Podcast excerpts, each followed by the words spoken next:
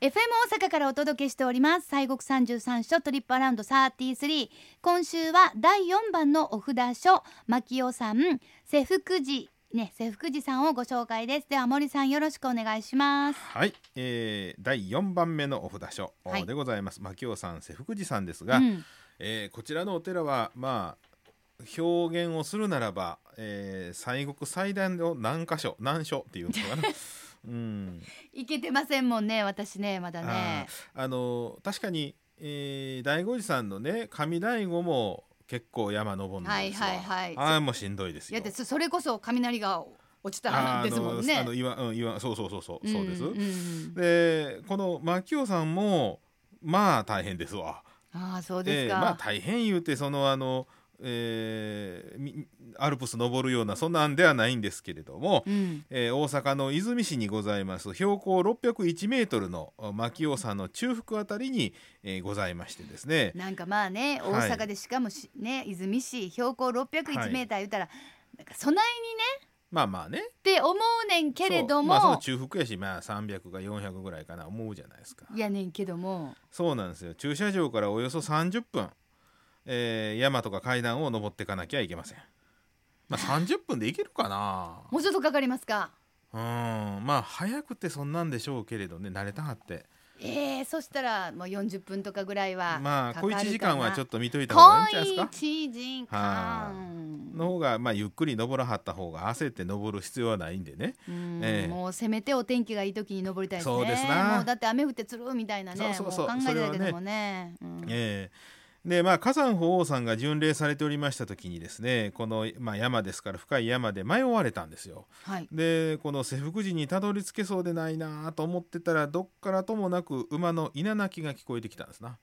ヒヒヒそうーそンうとそ聞うこえてきましありたありとでれそれを頼りにですね瀬福寺へこう行くわけでございますあの、はいまあ言うたらずっと歩いてねうんこの音を声を聞きながらでまあ瀬福寺さんにまあぶど無事につけましてそれでまああーお参りができたとそういうことで、まあ、火山法王さんのまあ足を守ったというかね道を守ったということで、えー、馬頭観音さんがお祭りをされたあわけーでだすからね。馬頭観音さんはにいもうちゃんと理由があるわけですよね。あるんですな。うん、そっかそっはかい。ほんならまあ登りやすいそうです。服うあ装のでいかないか。いやほんまに山軽い山登りぐらいなんで茶店ありませんの。ないない。残念はい山頂にはじえー自販機もございませんので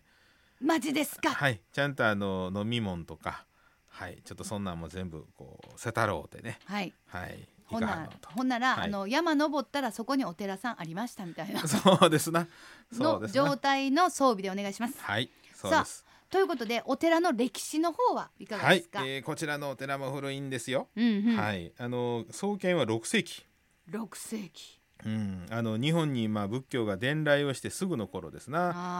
あ。えーまあ、日本に仏教が来ましたのはいろんな説あります、まあ、552年もあればあの500、えー、538年、うーえーんです。か私の歴史の先生は「ほっとけほっとけゴミ屋さん」言うてあ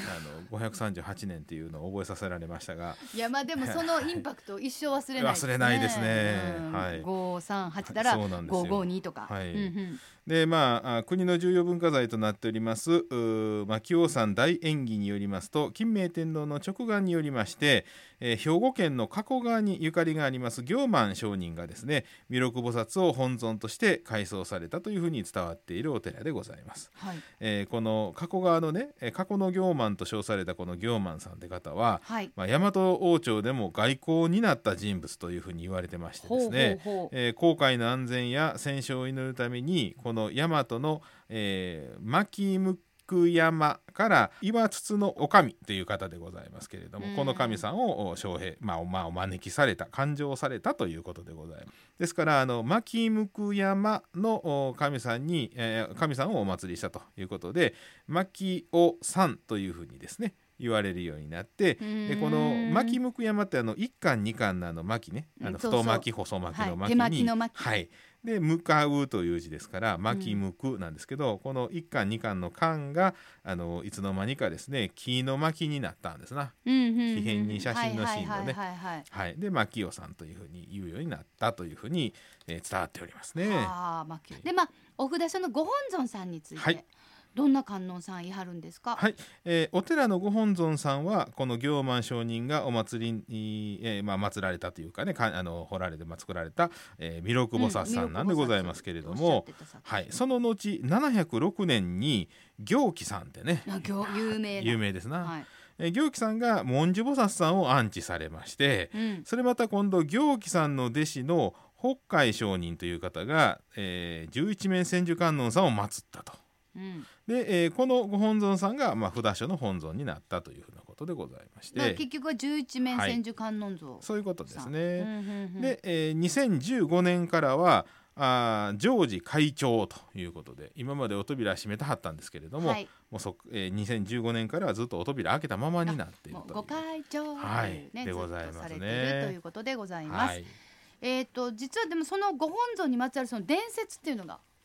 そうです、はあい、るというふうに、そうなんですねこれもあの、まあ、北海上人の話でございますけれども当時まあまあみそぼらしい格好をした修行僧がですね、えー夏の暗号にこう来はったんですな、でうん夏の暗号っていうのはあの夏の暑い一定期間なんですけれども、はいお寺に集まりまして修行をするとこれあのインドの風習なんですね。ほうほうほう、うん、インドであの暑い時に、えーまあ雨が降ったりなんかするじゃないですか雨季なんかでね、うんうんそしたらこの、えー虫さんがあー水を求めて出てくるわけなんですよ。そうするおーとそこにこう、えー外を歩いてて踏んで殺したらいかんということで。あーそっかそっかはい、その時に一定の期間集まってで、うんそこで、えー、皆があ反省会をするんですねへーこんなことあしたあんなこと悪いことしたとかいうことでへで反省会をして仏さんにごめんなさいっていう、そのお三下滅罪をすると、ーうんうんうんえーいうのがこの、まあ、暗号の、まあ、始まりなんですけれども、うんうんえーでまあそんなことでこの修行僧が、まあ、あの下安語というんですけれども、うんそれで、まあ、お寺にえーちょっとその間住まわしてくれさいとこうきはったんですな。ううはいで熱心に修行しておりましてこの暗号が終わる時に、えーすいません帰る時にですねちょっとだけ、えー足代旅費をくださいとこう言ったんですね。あーそうか、はいもううんお金ないんでねお金ないもんね、でもまあ一生懸命修行に励んだんやけれども止めてもうてそうそうそうしかもちょっと旅費くださいと最後ね頼んちょっと次行くのにお金がいるんで、どうねなりますか、そこにいはる人はどあう言そいしますたから寺の和尚たちはそれをね「ノー」って言ったんですね。あーもうダメっつってこれ以上はちょっとあとかんでまあそんで別にその寺のお坊さんもそないに、はいそないにねめっちゃ持ってるそうなんいですうよ感じではないんかもしれへんしね、でそれでまあその修行僧は怒りまして出てったんですなあらららららこれで、えー北海さんが追いかけたんだけれども、うんこの修行僧はもうすでに海の上にいたんですよ。海の上はあ、で要はこの修行僧が観音さんの化身であるというのを悟ったこの北海さんはですね、えーえらい悪いことをしたということで千手観音さんを増留したというふうに伝わああそってるれんですからもうやっぱりもうはい与えなさいと、な。そうですな。ねもういやねそんなんここまでしここまでやってんからもうはい自分でやりやじゃなくって、言ってはい実際困ってんねんからはい、与えなさいという、そそううでなんですなすかほんねもうほんまにもうこここのぐらいでええやろと思ったらあかんねんね ねもう分かりました。はいさて瀬福寺さんの見どころ教えてください。はいえー本堂にはあの仏様がたくさんござらございましてですね、はいご本尊さんの他に日本で唯一法違い観音座像ってまあおよそ5メートルなんですけれども、法違いはい、観音座像。法違いさんっていうのはねこの、えー例えば引っ越し転勤旅行なんかがあるじゃないですか。はい。そうするとねやっぱりその自分の生まれ年であったりとか、うんそのお年によってはほら吉祥の方角っていうのあるわけなんですよ。へえこっちはいいけどこっちあかんとかね、うんうんええけどそんなん言うてね、うんあの悪い方角やけど転勤命令で出ていけませんなんていうのはありませんからなかなか行ちょかなっしとゃあなねい。今なかなかそれはい厳しいですえね。ーいう時には、まあ、法意よけという言ったりもするんですけれども、うんえーその方向に、まあ、行かざるをえんやけれども、まあ、そこは今日が今日の方角やけれどもそれを基地に変えてもらうとあ。はい、ありがたいでその方角を、えー違える要するに変えるということで法違いさんってね。あはいそういう観音さんがいらっしゃるそうなん。ありあがたい。の法隆寺さんは夢違い観音さんでありますけどね悪夢をいい夢に変えてくれるっていう、はあい、りがたい。もうそんなほんもういろんなんを変えてくれる、違えてくれる。そうなんですよ観音さんがおったらもうはいもうほんまにもう全員集合みたいそうほな。んまにねおで願いしますみたいな。あとはまあお釈迦さんの座像あお釈迦さんのあの涅槃像ですね、はいはいえー横になられておりますけれどもなで仏さんとか二十八部衆風神雷神なんかも一緒にね拝観できるということでございますけれどねはーい。はいなんかでも弘法大師さんにゆかりがあるそうところやとそうなんですよそれはどんな感じなんですかあのこちら延暦22年803年でございます、えー留学留学省としてですね中国に入りましたけどもあの弘法大師さんがその中国行く前にはい、このお瀬福寺さんに住んだはったんですね。うんうん、で、えー奈良の大安寺のお,、まあ、お坊さんの権宗さんという方がおられまして、はいえーを慕って、まあ、訪れましてここで、まあ、あの得度を受戒をされたということでございます。うんうんですからあの本当留学その中国行く前に弘法大師が、えーお坊さんになる儀式っていうのをね得度受戒っていうんですけれどうも、んはいその儀式をあこのお、まあ、瀬福寺さんでおられた権宗さんによって、まあ、していただいたといううね。ーんですからまあ言うたらお大師さんのなんです、まあ、お坊さんとしての出発地点ここなんですよね。あらはあ瀬福寺さんがそうなんですちょうどその本堂した内禅堂のところが剃髪をした跡地というふうに伝わってるんですよね。ええはい、それはかなりゆかりかなり深い方のゆかり そうですわ。ご縁がかなりねそうそうそう。たくさんあるところそうなんですよ。そうか、ええほんで留学をまあ中国に行くっていそうですうね、お坊さんとなってそしてあのまず最初はねやっぱり得度受戒っていうのがあって、はいこれがまあ一つのあのお坊さんになるあの儀式なんですね、うんうんうん得度っていうんですけどうも、んうんうんはい、その儀式をねここでしてるっていうことですからね。まあでもまあそれは勇気ありますよね、その時代に中国まで船でそれも船言うたってねあそうそうそう木造の船でしそょうですよ。で四確かあれ4隻出て2隻がナンパしてたんちゅうことかな。いやそうでしょう、ええだから行くのは行ったとしてさあどうやって帰ってくんねんとかねそうです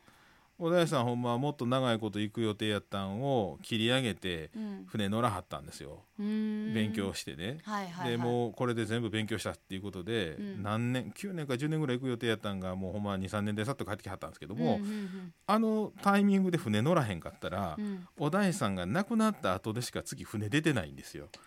あそうか船出すの もああまあいろんなお金のタイミングもあるしそう政治的なタイミングもね,、まあね国と国とのっていうあかあまあ話やろうしそうなんですよ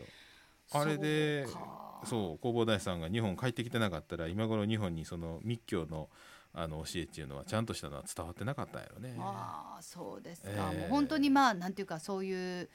まあ、巡り合わせっていうかねそううそですねいうものたくさんあるんだなと思うんですそれでまあここにいる私たちってはいういことになると思いますが、さあ大阪府和泉市にあります瀬福寺さんは拝観時間が朝8時から夕方5時まで。12月から2月は夕方4時までそうやね下山せなあきませんかそらうねですな。えー本堂の繁華拝観料は500円ですアクセス仙北高速鉄道の泉中央駅から南海バスの牧尾山口行きまたは父鬼にお父さん鬼と書きますが父鬼に行きで牧尾中学校前で降りますでオレンジバス牧尾さん行きに乗り換えて終点下車オレンジバスこれは多分なんていうかこうちっちゃいねタウンバスみたいなのあるんですかねなんかあるんでしょうねねまあやっぱり牧尾山行きに乗ってこれの終点です。でバス停から制服寺まではまあ30分もうちょっと小1時間ぐらいのね石段をはい歩いていくということです、さあお車の場合ですが阪和自動車道岸和田泉インターチェンジからおよそ12キロ駐車場は牧尾山観光センターのそばにあります新型コロナウイルスの影響で随時変更される場合がありますので瀬福寺さんのフェイスブックなどご確認いただきたいと思いますあのウェブホームページとかなくってフェイスブックで情報を発信してらっしゃるということですそうなんですよ。はいそうそうなんでちょっとね、はいまあその代わりリアルタイムにいろいろわかると思いそうますですね。んでちょこちょこね、あの、はい短く発信できると思います。はいさあ、それでは今週もご神言よろしくお願いいたします。はい、えー、まあ清さんでございます千住さんでございますね十一面千住観音さんでございますから、オンバザラダルマキリクソアカでございますので、はいどうぞよろしくお願いいたしますお願いねしますはいオンバザラダルマキリクソアカオンバザラダルマキリクソアカオンバザラダルマキリクソアカということで今週は西国三十三所第四番のお札書牧尾さん瀬福寺さんご紹介しました。